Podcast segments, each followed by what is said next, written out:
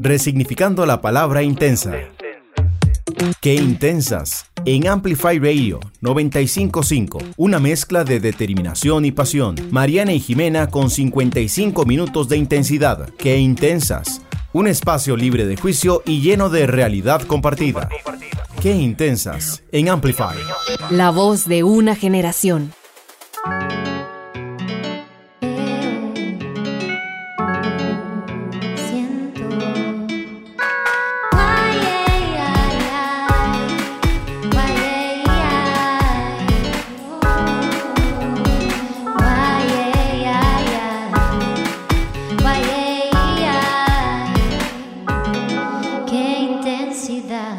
Bienvenidas a un nuevo episodio de Qué Intensas por Amplify Radio. Estamos súper emocionadas con el episodio de hoy, tan así que no les voy a dar pistas hasta que empecemos a contarles quién es.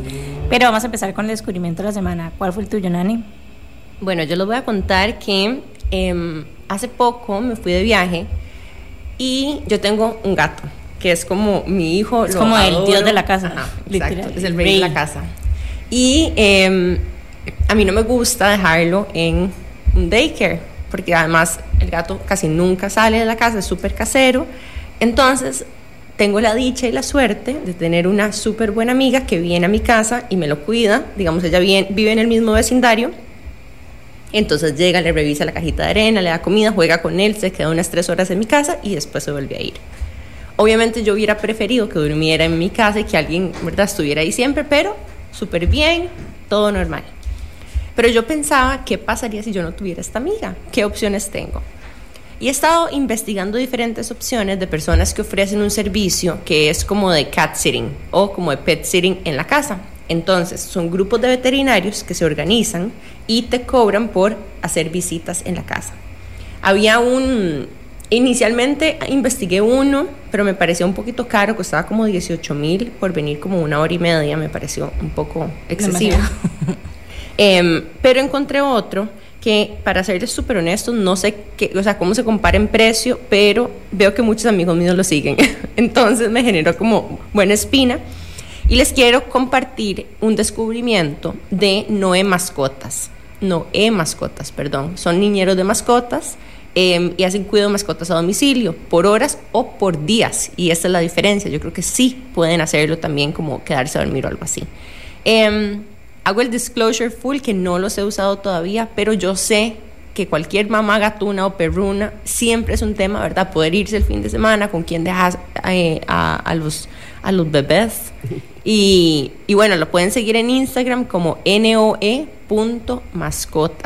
Y ahí tienen diferentes personas, me pareció súper lindo porque también como que no solamente comparten fotos como de los niños, a los, las mascotas a las que cuidan, sino que también comparten las historias de, de los veterinarios que las van a, a, visitar y como que le hacen un poquito como de presentación y storytelling, entonces uno se siente como más tranquilo de que más o menos sabe quién va a ir.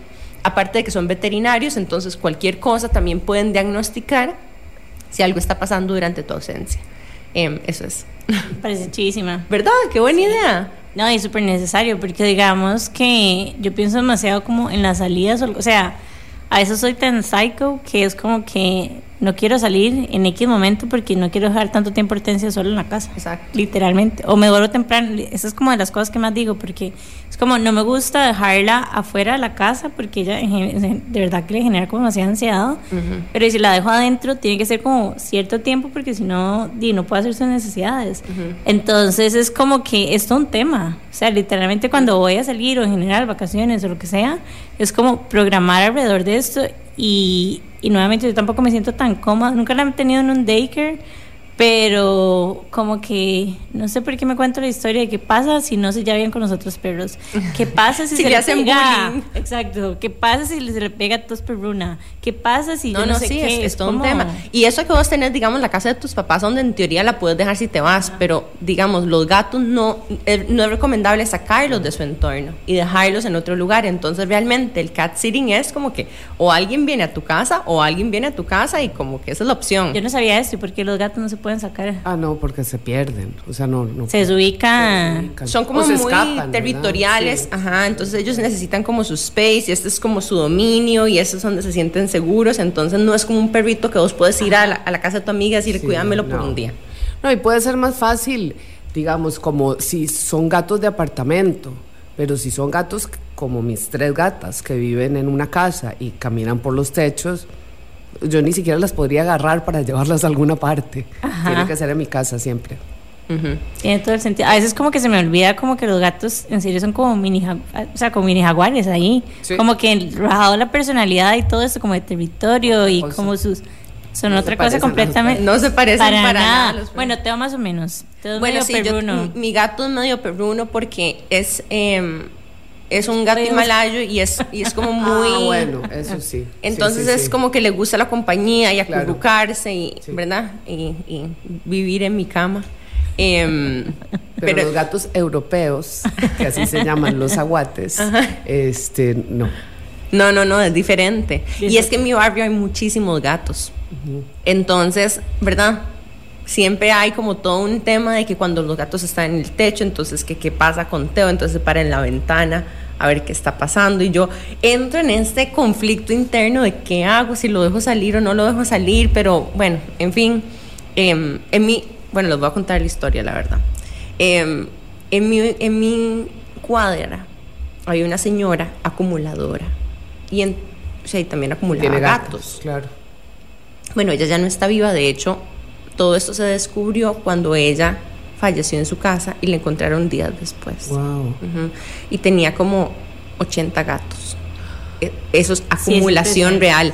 Entonces, el, ¿verdad? El, el, sistema de protección animal o lo que sea, no sé cómo se llame, tuvo que llegar a empezar a ver cómo estos gatos salvajes los empezaba a poder tomar para llevarlos y ponerlos en adopción, etcétera. Porque, o sea, la cuadra de mi casa era infestada de gatos, había gatos por todo lado y uno no sabía a quién le pertenecían, hay una construcción cerca, entonces ahí les daban de comer.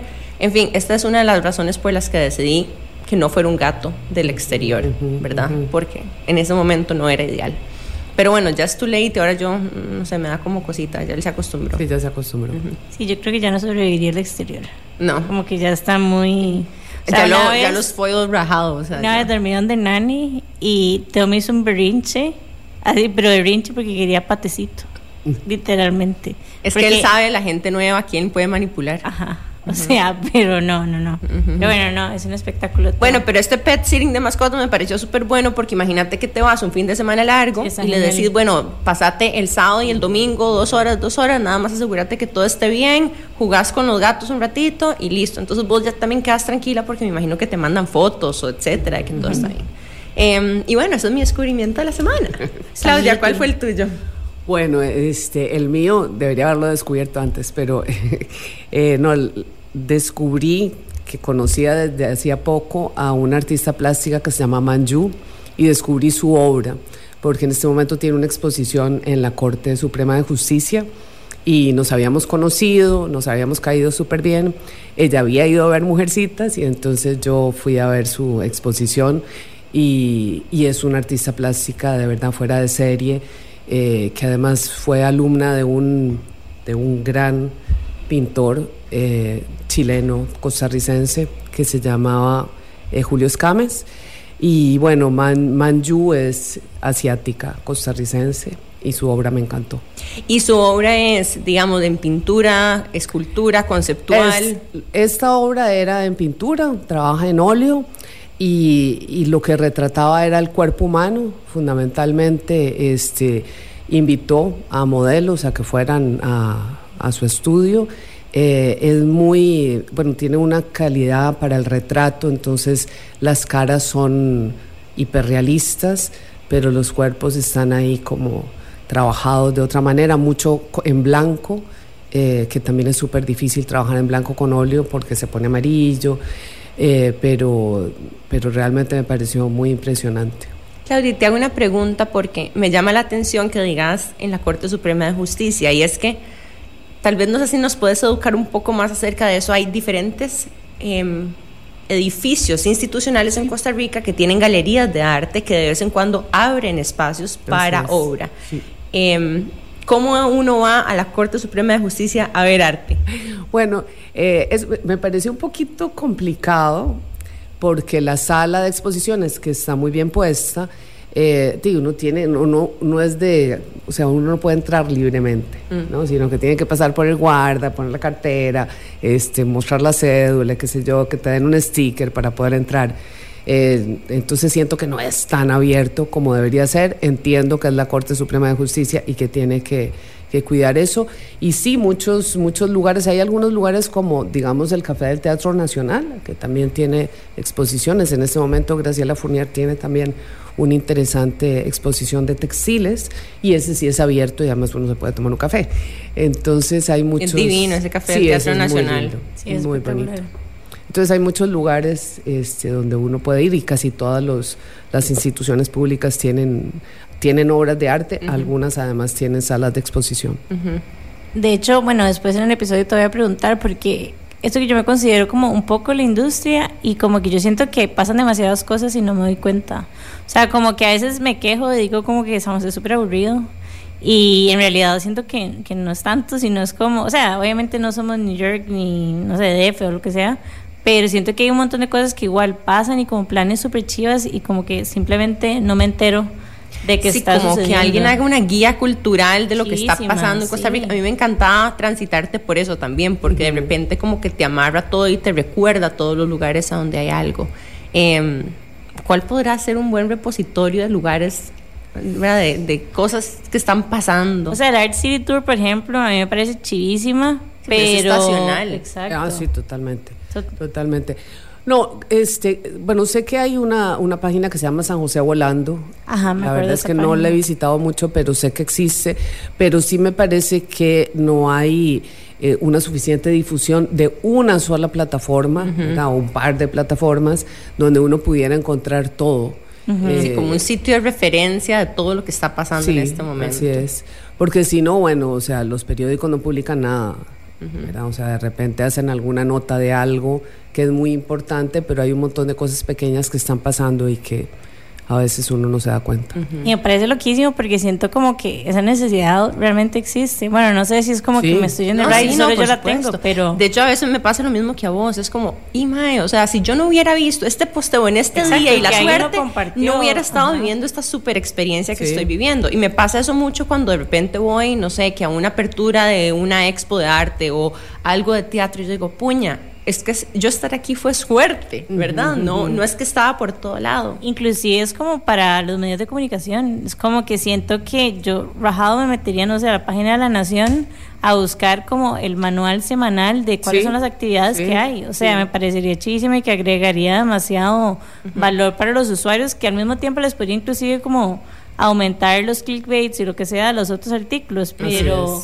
Pero sí, bueno, una idea de negocios. Y además, exacto, no, pero, pero otra cosa que también me pasa a mí es que solamente veo la publicidad pagada de los eventos masivos gigantes. Claro, por y yo, vieran que yo no soy tanto de evento masivo. A mí me gusta más como no sé, como ir a una obra de teatro por aquí o ir a una galería pequeña por acá, como que el molote no ¿verdad? Ir al concierto de Carlos Vives está muy chido, pero no necesariamente me llama la atención. Aparte, no siempre hay que gastar 60 mil colones para hacer algo cultural. O sea, de hecho, no puede ser así. de esas cosas que son gratis. Sí, bueno, las exposiciones. Sí, exacto. O sea, es como, me parece increíble. Recuerdo un momento en que estuve súper fan de los teatros de comedia, como el triciclo y así, que hay unos en San José. Creo que había uno en algún momento en Escazú. Escazú. Del triciclo también, sí. Ajá. Eh, y de es vacilón, ¿verdad? Entonces, bueno, por ahí, si alguien nos está escuchando de la industria naranja, ya saben la gran oportunidad que tienen, tal vez hacer algo como comunitario, colectivo, que cada quien lo puede hacer. Sí. Sí, ah, eso está muy chida, como autogestionado. Ya hay unas plataformas en Estados y yo las usaba cuando vivía en, en Francia. Decirles por si alguien nos está escuchando. Ok, ahorita la voy a buscar, ya no me acuerdo cómo se llamaban. Ahorita le damos Meetups se llamaban. Entonces, en los meetups Em, empezó como una plataforma para que la gente se reuniera con, gente con intereses afines se reuniera alrededor de ciertos eventos. Entonces, no sé, digamos que yo soy profe de yoga, digo, ay, les ofrezco una clase de yoga en el Parque Nacional, todos los que quieran llegar, van a haber 20 cupos, la voy a dar gratis, o voy a cobrar 2 dólares, o voy a cobrar, no sé, 5 mil pesos, ahí voy a estar el domingo.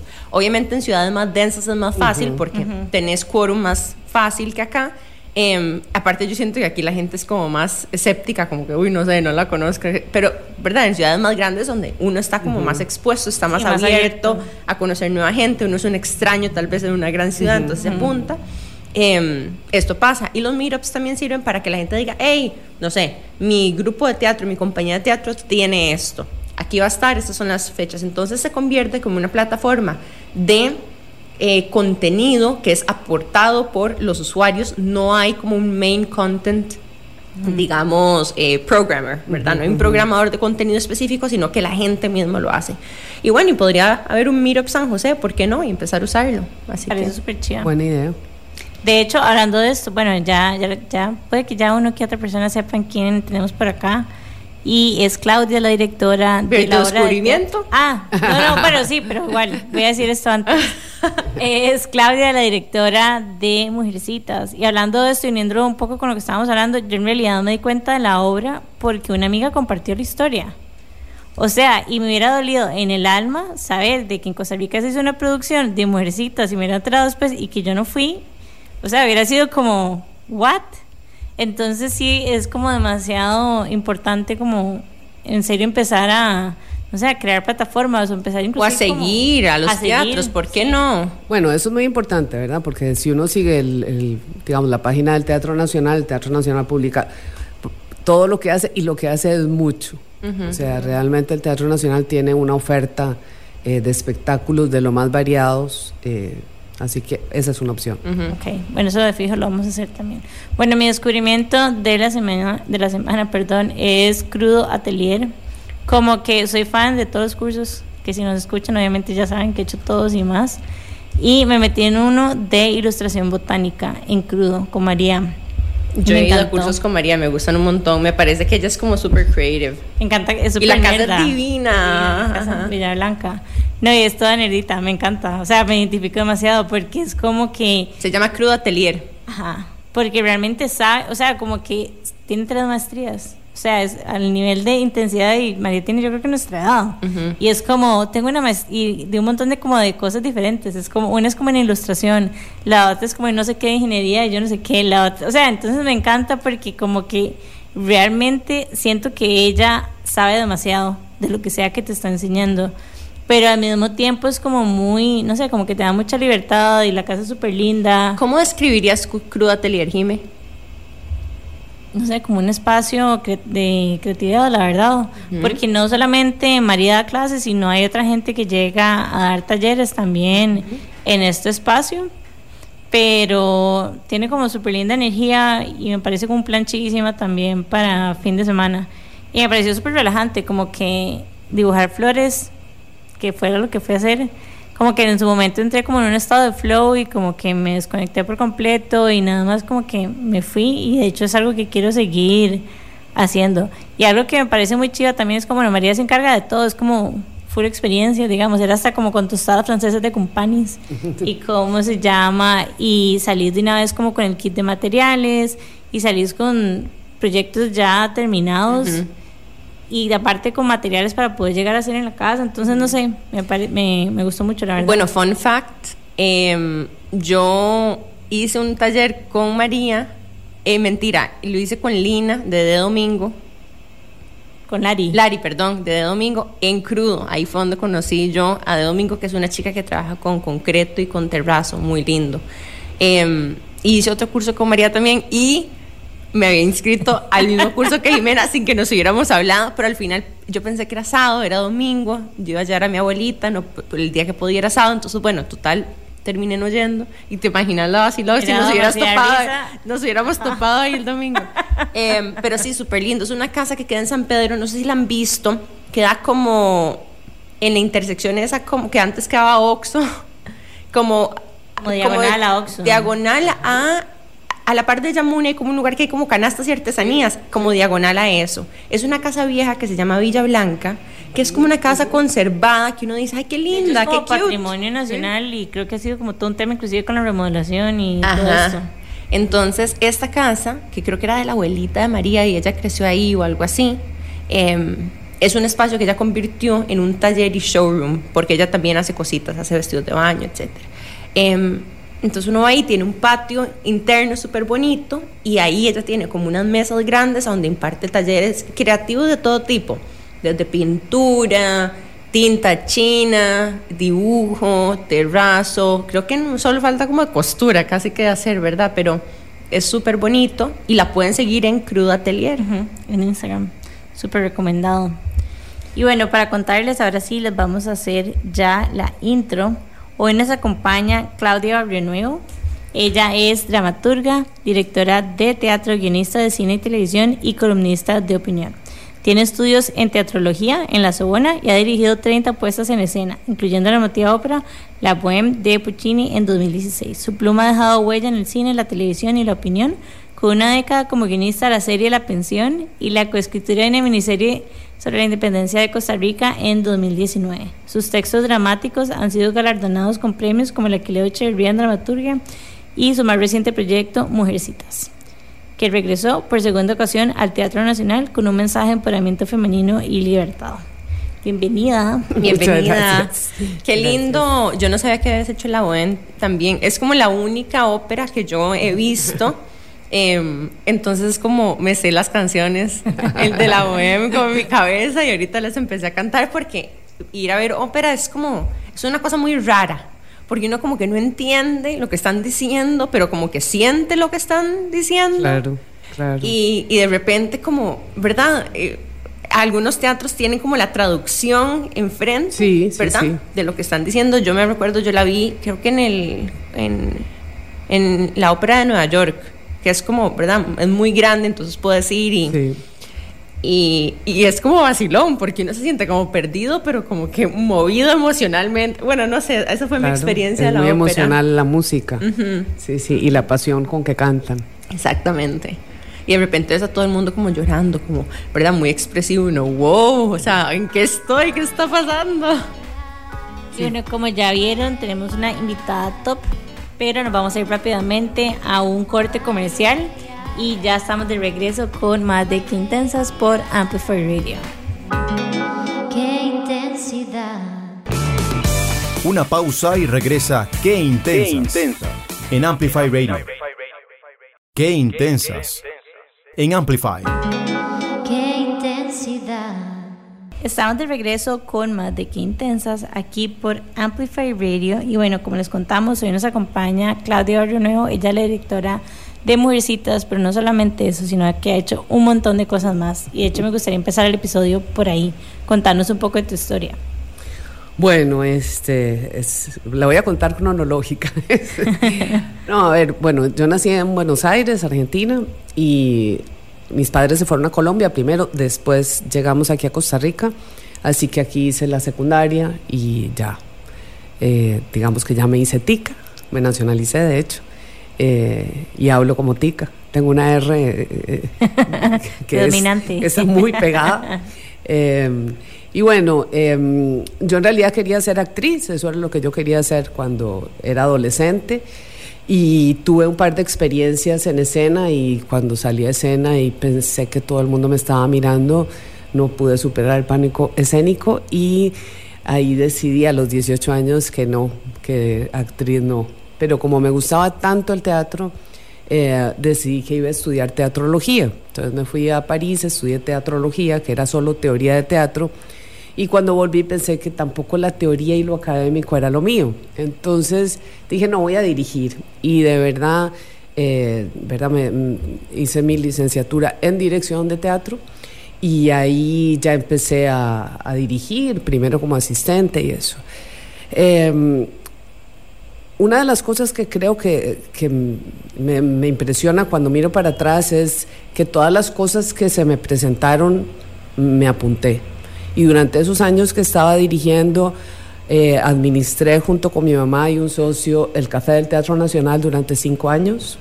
Este, así que bueno, viví el Teatro Nacional desde adentro, porque bueno, éramos, estábamos ahí todos los días.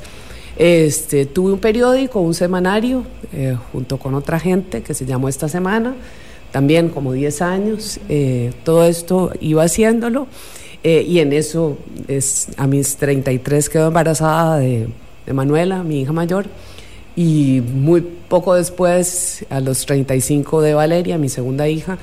Y, y eso me hizo separarme del teatro. El teatro te, te obliga a tener unos horarios y una, una relación ahí nocturna que era un poco difícil con dos bebés. Entonces, estando en mi casa, sin saber muy bien qué hacer, decidí escribir una obra de teatro. No realmente con la intención de ser dramaturga, porque nunca había pensado, uy, yo quiero ser dramaturga, Eh, sino que bueno, tengo esta idea y escribí esa obra de teatro. Tuve la suerte de eh, poder estrenar esa obra, o sea, dirigirla en la sala pequeña del Teatro Nacional, que es la Vargas Calvo, que queda detrás del Teatro Nacional, y fue un éxito. ¿no? Y además eso me, me hizo descubrir que lo que yo estaba hablando, que esa experiencia ¿verdad? vital de mujeres de 30 años, que era mi primera obra, ¿verdad? Eso te iba a preguntar. ¿de qué eran se tres trataba? mujeres, eran tres mujeres, se llama La Noche Fuerte del Sexo Débil, y eran tres mujeres de 30 años. Que O sea, se ese nombre está espectacular. La quiero ver sin ni siquiera saber de qué Ah, es. exacto. O sea, La, la han dado varias veces, digamos, más allá de que yo la dirigí dos veces, este, la montaron aquí, la han montado también en, en otros países. Hubo una lectura en París también hace muchos años, este, y se ha montado bastante. Bueno, entonces son estas tres mujeres. Una de ellas es dueña de una galería de arte y está preparando su, la exposición de un artista plástico. Entonces van colgando los cuadros a medida que la obra transcurre y llegan sus dos amigas. Una, perdón, estoy un poquito resfriada. Llegan sus dos amigas. Una es este, una mujer casada, ¿verdad? Y la otra es una mujer súper liberal. Entonces son como estos tres prototipos de mujeres, donde además hay un secreto, un misterio sobre que se cree que una de ellas está embarazada y en realidad no. Entonces, bueno, eh, esa fue mi primera obra, tuvo mucho éxito y ahí yo hice, eh, una sala de teatro y en esa sala de teatro volví a poner La Noche Fuerte y además estrené mi segunda obra, 15 para 40, que eran cuatro mujeres de 40 años. Era cuando ya tenía 40. Y después de eso escribí una obra para mi mamá, que es actriz, que era actriz, em, que se llamaba Mi mamá me ama, donde yo hablaba un poco de la maternidad y de distintas formas de enfrentar la maternidad. Y, y bueno, esa obra ganó un premio en España y ahí yo dije, bueno, soy dramaturga y de ahí en adelante eh, seguí escribiendo. me encantan, o sea, pero me encantan las obras. Quiero verlas todas, literalmente. Sí, y me encanta que también, y esto es algo muy bonito, que muchas veces uno cree que la inspiración o las buenas ideas vienen de la inspiración externa, ¿verdad? Pero muchas veces, de hecho, la mayoría de veces, las cosas que vienen desde nuestras propias vivencias, desde nuestro corazón, desde la transformación personal que uno sufre con diferentes etapas de la vida, está riquísima en contenido y se termina convirtiendo en la semilla, ¿verdad? De, de lo que uno produce. Inclusive como en base a nuestras necesidades, porque es como lo que estamos viviendo, lo que estamos sintiendo, nosotros entendemos a la persona, o sea, a las personas que están viviendo como esos procesos similares. De hecho, Sneak Peek estamos peloteando un proyecto para qué intensas. Ay, Dios mío, para Jimena. mujer. Ajá. Se embarcó. Ajá, ya esto lo voy a hacer oficial. No, mentira, no, todavía estamos en, en planeación, pero es como un club que sea como para chicas de nuestras edades y con necesidades similares, etcétera. Nosotras hablamos mucho, de hecho ahorita, eh, sumando lo que vos decís, Claudia, nosotras hablamos mucho de la experiencia que se vive cuando uno como mujer cumple 30 y me parece súper curioso, Total. ¿verdad? Que, que de alguna forma vos ancles estas experiencias a las etapas o las décadas de las mujeres. Bueno, es que a ver, este, en efecto, los 30 es un momento muy, ¿verdad?, pesado. O sea, yo siento que, digo, recuerdo mi crisis de los 30 mucho más grave que mi, digo, a los 40 no tuve ninguna crisis. Era mi obra de los 40 es como, ok, aquí estoy. Ajá, Y ya settle había- down, ya, ya seguro. estoy segura, Paz. exactamente. pero, pero los 30 no. O sea, entonces, y la otra cosa sobre la escritura es que a mí me parece absolutamente fundamental que uno escriba de lo que uno sabe conoce y siente. ¿no? Yo soy profesora de guion en la Escuela de, de Cine y Televisión de la Veritas y eso es lo que trato de que mis alumnos muchas veces no quieren y uno no puede forzar, ¿verdad? Entonces, porque hay mucha fantasía a la hora de escribir, como has visto tanto cine o, tan, ¿verdad? o tanto audiovisual en general, querés hacer este, cosas que en realidad no has vivido, que has visto, pero que no has vivido. Y ahí nunca sale del, del todo bien. Yo siento que siempre sale mucho mejor cuando vos estás hablando de lo que te pasa, de lo que sentís, de tu propia experiencia. De hecho, ayer estaba viendo que, bueno, abrieron como un bookshop que está como enfocado como en romance, por decirlo de alguna manera, como en ese tipo de novelas, que por lo general como que la mayoría de las librerías como que lo tienen un poco como que hay como cierto desprecio hacia este tipo como de libros. Entonces este bookshop, bueno, el punto es que está viendo esto, esta apertura de esta tienda, y dieron unos datos me parecieron impresionantes, y es como que este tipo de novelas han duplicado sus ventas en el último año. Es que no hay nada más lindo que las historias así, o sea... Por ejemplo, ciencia ficción que ha bajado como un 10%. Entonces es increíble porque es cierto, o sea, literalmente cada vez estamos tratando de, de conectar más. Y eso es muy obvio, bueno, yo no sé si ustedes son fans de ver Netflix o cosas así en línea, pero mi algoritmo me tira como todas las novelas románticas, así como una tras otra. Ajá, es como, ¿cómo se llama esta, de verdad? Que esta doctora se va a un pueblo y se ah, enamora. Exacto. O eh, las, las, novelas como canadienses, también me tiran las novelas turcas, ya, o sea, yo ya no puedo ver más cosas, ¿verdad? Pero, y, es tan bonito al mismo tiempo porque ¿qué importa, verdad? ¿Qué importa que, que sea un sueño ahí construido? o sea, y de hecho no tiene el entretenimiento, en el entretenimiento todo se vale. Y de hecho se siente como lindo inclusive este tipo de contenido porque a veces es como que hay ciertas historias que se pueden sentir como muy pesadas porque siempre hay como alguna tragedia ahí. Entonces este tipo de contenido también que es como un poco como feel good. Sí, que es como feel good, que nada más como el día a día sin que necesariamente pase una quién sabe qué como que en momentos en que uno necesita eso, es literalmente el contenido perfecto. Sí, sí, sí. no voy a decir que mis obras son así, porque yo soy una cínica, entonces no hay mucho de amor ahí. Mm, de hecho, cuando hablo de la maternidad... Es como cruda realidad. Es como cruda realidad, sí, sí, sí, sí. Digo, y no estoy en contra de para nada, o sea, creo en el entretenimiento y creo bien en las historias y, y bueno, me encantó, por ejemplo eh, yo sé que vamos a hablar al final de esto, pero para mí eh, estoy muy satisfecha de haber podido hacer Mujercitas eh, en el estilo que le corresponde a ese texto. Porque, digamos, no, no soy de ese perfil. No, no soy una del fandom de Mujercitas, digamos. No porque no me guste, sino porque sí, me gustan más las historias crudas, la realidad, este Contanos un poco de esto de Mujercitas, porque de hecho yo, me aculpa, yo nunca leí Mujercitas y de hecho lo sentía como que nada que ver conmigo, ¿verdad? Em, yo de hecho también era como, no, o sea, yo leo Silvia Plath, no Mujercitas, ¿verdad? Entonces, entonces era como, ¿verdad? Lo sentía muy lejos de mí y ahora escuchándote, tal vez me llama más la atención entender cuál es este enfoque o esta perspectiva que le... Yo creo que, lo interesante este, de Mujercitas, ¿verdad? Que era, primero era como un libro que mujeres de mi generación y mayores eh, estaban, ¿verdad? Cuando no había literatura para adolescentes, eh, digo, cuando yo era adolescente, yo leía libros para adultos porque no había. Entonces uno leía Julio Verne y qué sé yo. Entre esos estaba Mujercitas. Eh, sin embargo, para la generación que ahora tiene cuarenta y pico, eh, hubo una famosa eh, serie animada después de Heidi, que fue Mujercitas.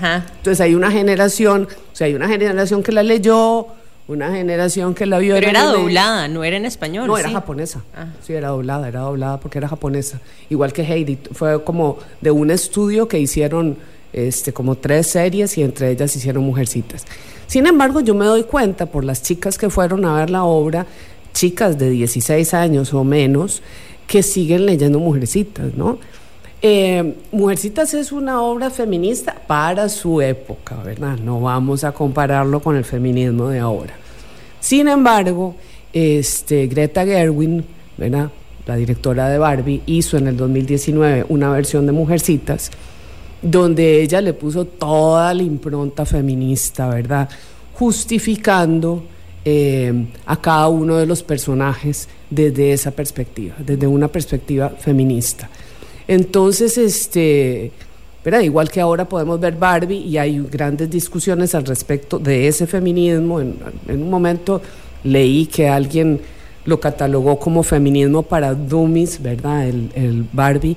Y yo pensé que sí, que era así y que es muy importante. Totalmente. Porque el feminismo Es el no- 101, la, in- la introducción al, Eh, no, y el que a le los conceptos la básicos. y que le llegue a todo el mundo, a esas chicas jovencitas, Totalmente. ¿verdad? Que se vistieron de rosado para ver la película y que bueno, y que...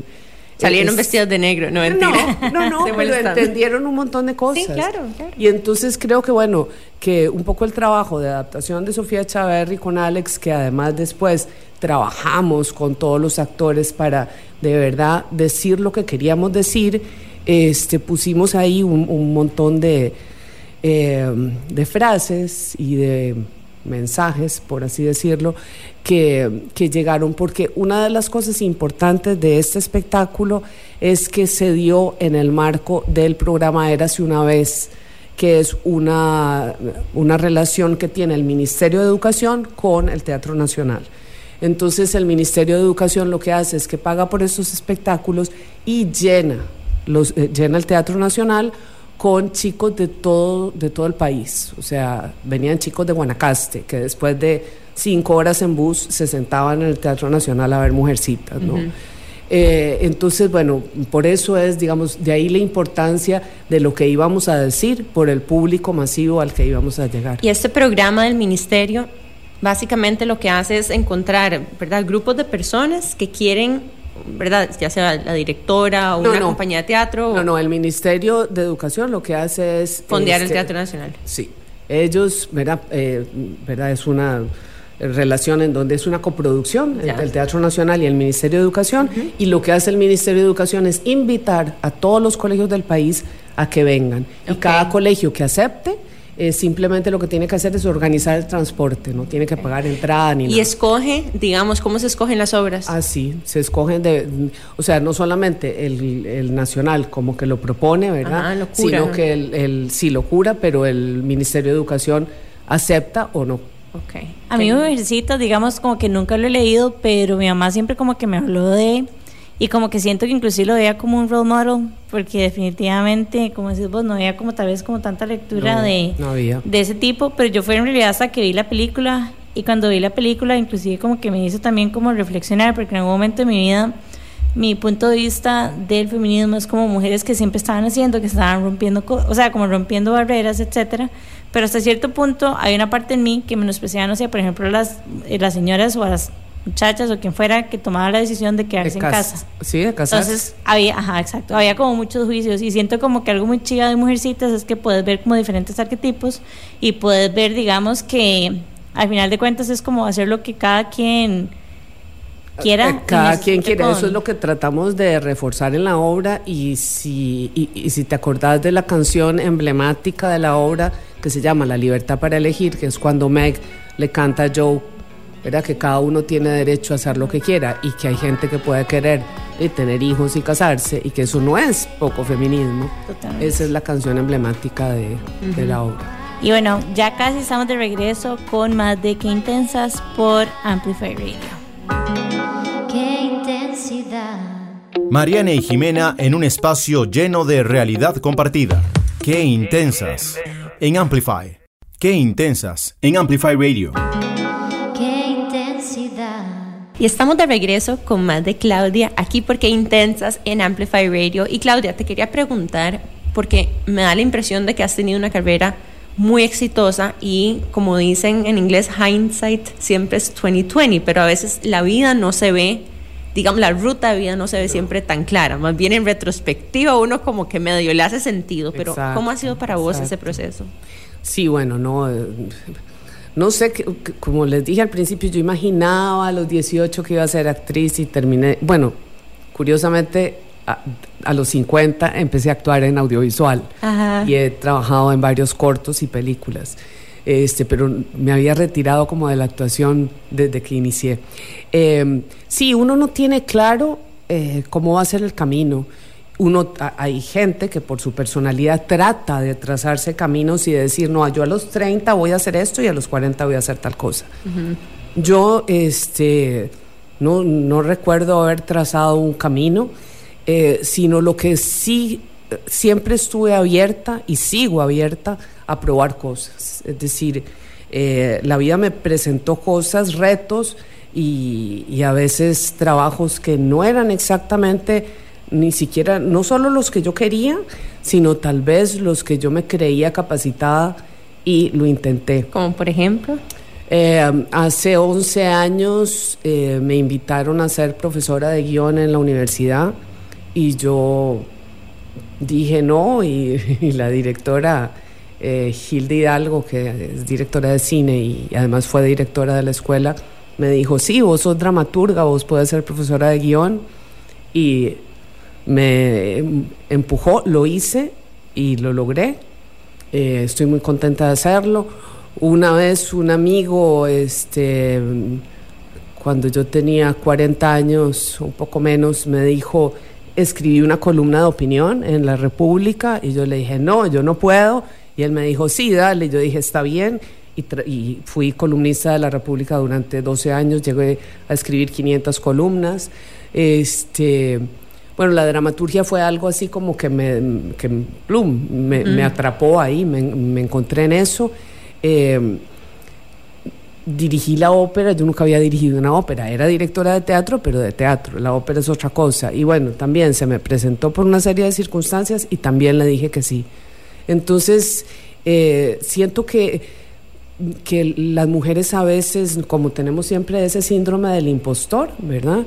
A veces nos decimos que no uh -huh. a retos que se nos presentan y, y, yo estoy muy contenta de haber aceptado tantas cosas, entre ellas Mujercitas, que se dio por una serie de circunstancias que tal vez en otras no, no, lo, no me hubiera apuntado uh -huh. como me apunté. Uh -huh. eh, así que creo que eso es importante. Además, bueno, como decíamos fuera del aire, este, el, el teatro no es un medio del que uno pueda vivir. ¿no? Si uno quiere ser solamente actor o solamente director, eso no es rentable, mm. así que uno tiene que multiplicarse y, y también mm. esa es una de las razones por las cuales en una ciudad pequeña, en un país pequeño como Costa Rica, eh, si no aceptas distintas posibilidades, no vas a poder sobrevivir económicamente. Claro, te entiendo. Y es curioso porque yo creo que eso al final, ¿verdad? Eh, eso, esa sensación de que yo no soy el right fit no. para este trabajo, uh -huh. es una sensación que nos pasa en muchos campos. Sí. Y la vida es curiosa en ese sentido que a veces uno buscando un rol que es el right fit for us está allá afuera contratando a una persona totalmente nueva en la industria sí. y viceversa. Hay una industria contratándome a mí para la que yo tal vez no me siento preparada a participar en. Y, y, eso es un poco al final la vida, ¿verdad? Puede ser que haya un, un perfect hole para el perfect peg, ¿verdad? Como sí. que el, el, el, hueco cuadrado para el cubo, pero no siempre está cerca tuyo. No. Eh, y la capacidad de adaptabilidad. Exacto, eso es muy importante. En, en, en, la parte profesional, de hecho me siento muy identificada, ¿verdad? Porque yo, bueno, tengo mucho tiempo de no contar esto en el podcast, así que te lo voy a contar nuevamente. Eh, yo soy neurocientífica y oncóloga molecular. Eso significa que yo estudié la fisiología del cerebro y la psicología, después hice un posgrado en biología molecular enfocado en eh, terapias para el cáncer y trabajé nueve años en la industria de la academia desarrollando terapias contra el cáncer desde el punto de vista académico y universitario. En, en un espacio donde lo que hacíamos era generar la evidencia para proponer nuevas terapias en la parte clínica en oncología. Y lo estoy haciendo por mucho tiempo, lo hice en Estados Unidos, lo hice en Francia, después me vine para acá, empecé un startup, eh, empecé a trabajar en un startup que estaba haciendo esto mismo, desarrollo de terapias contra el cáncer, en células de cáncer, en animales, etc. Y, y después me fui a hacer escuela de negocios, terminé metiéndome en el mundo de tech y ahora, no me van a creer, soy gerente de mercado de una financiera. Entonces, mientras tengo este podcast, ¿verdad? Entonces es muy curioso porque uno realmente no sabe para lo que la vida le está preparando. Y, y, y me encanta esa invitación que le haces a las mujeres a pruebe. Sí. Pruebe. Sí. De hecho, ¿verdad? No sé, yo, o sea, sí sé, pero um, a veces las mujeres tenemos miedo a fallar, miedo a ser señaladas en público, Claro, pánico, miedo a, digamos, quedar mal, Ajá, hacer ridículo. hacer el ridículo. Pero realmente nada pasa. No. O sea, si llegas a un lugar y no funciona y decidís renunciar o te despiden, nada pasa. No te, o sea, no te vas a desintegrar No. del mundo. ¿verdad? ¿Vas a aprender algo? Sí. Eso creo que es lo más importante, que todo es un aprendizaje, incluso digamos cuando te equivocas. Y a mí me parece que equivocarse es muy importante también.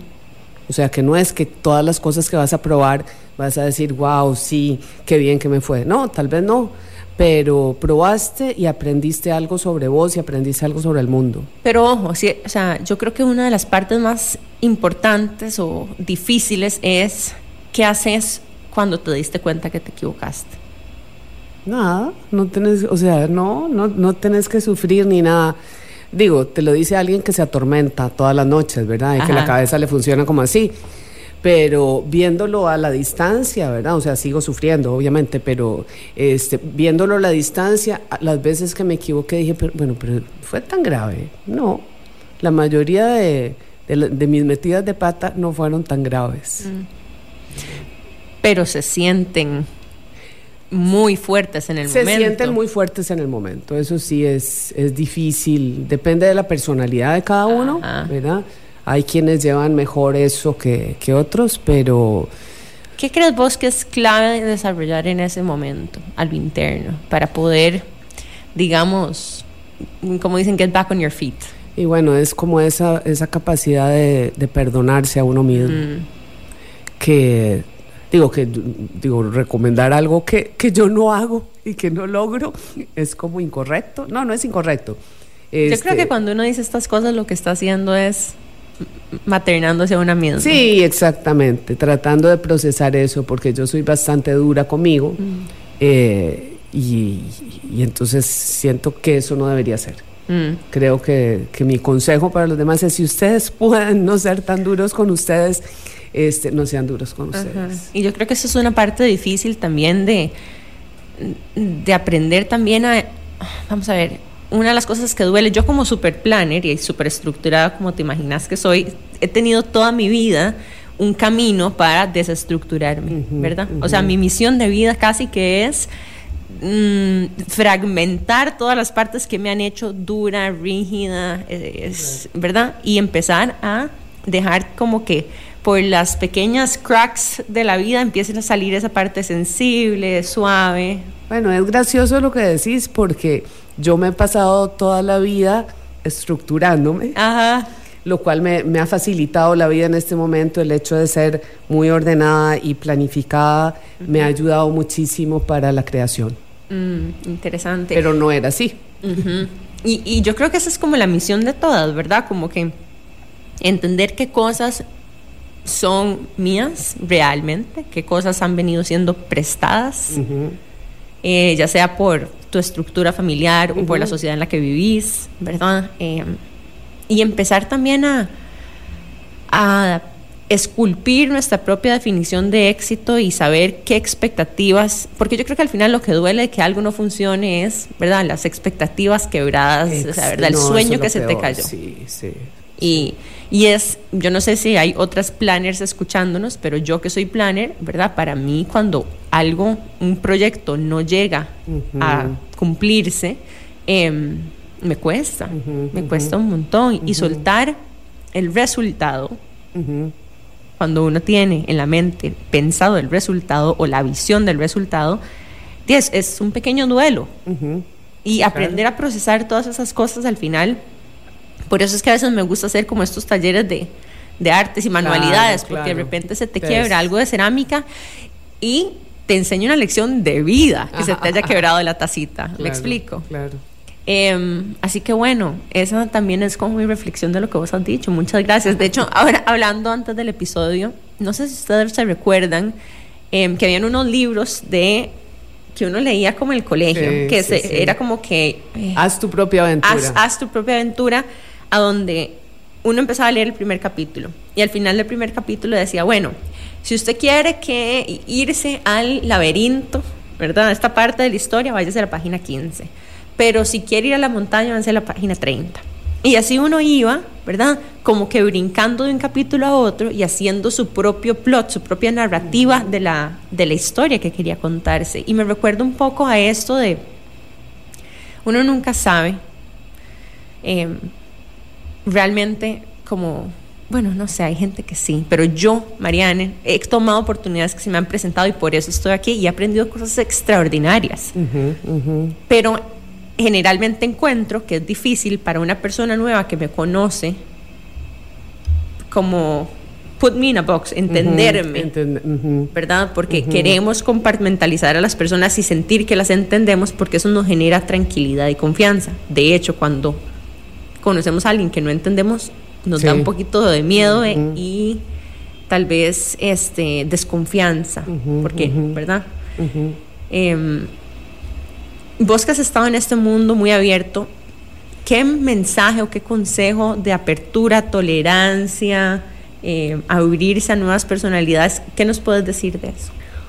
Bueno, em, así es, toda mi vida he sido súper abierta para para conocer gente. Eh, yo a veces, o sea, generalmente no me, no me gusta mucho la palabra tolerancia, porque tolerancia es como que tengo que tolerar al otro, ¿verdad? O sea, tengo como que, aguantármelo. Como que tengo que aguantármelo, y, y, no me gusta eso. Yo prefiero conocer, eh, empatizar, aceptar, ¿no?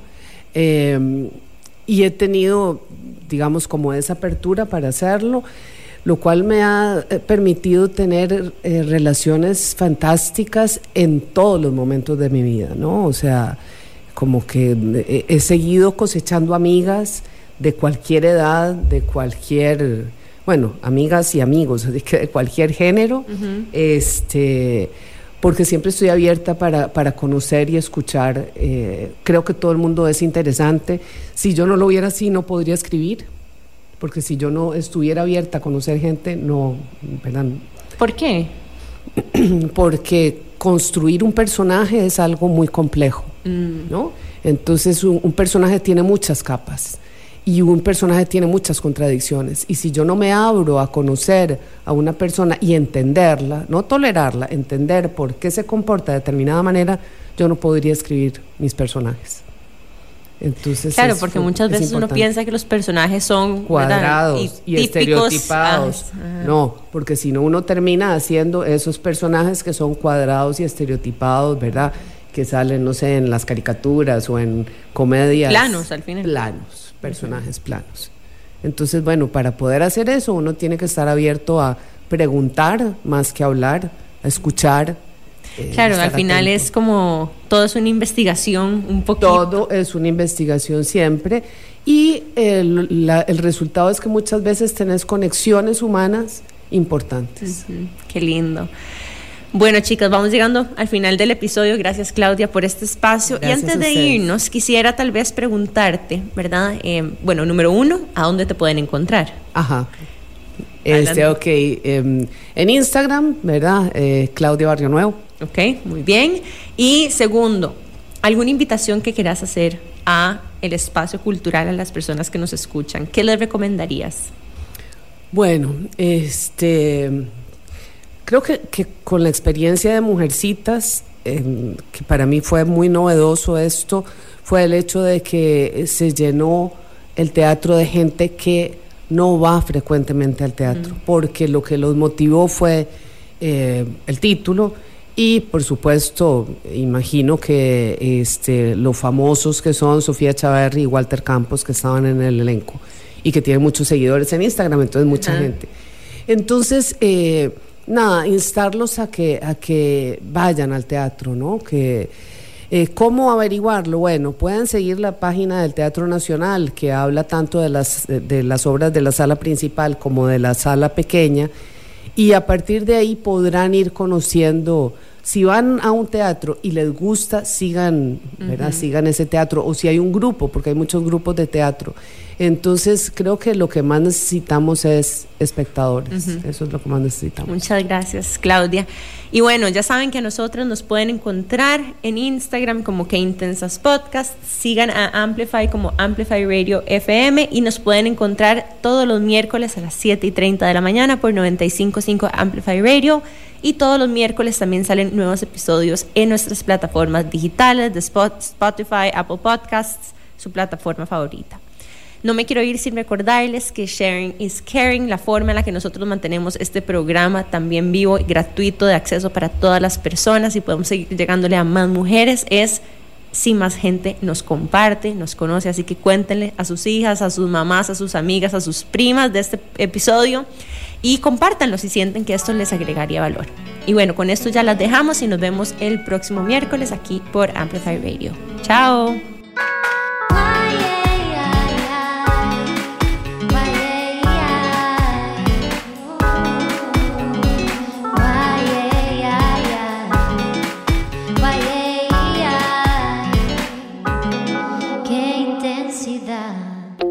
El miércoles a las 7 y 30 de la mañana vuelve Qué Intensas, un espacio libre de juicio.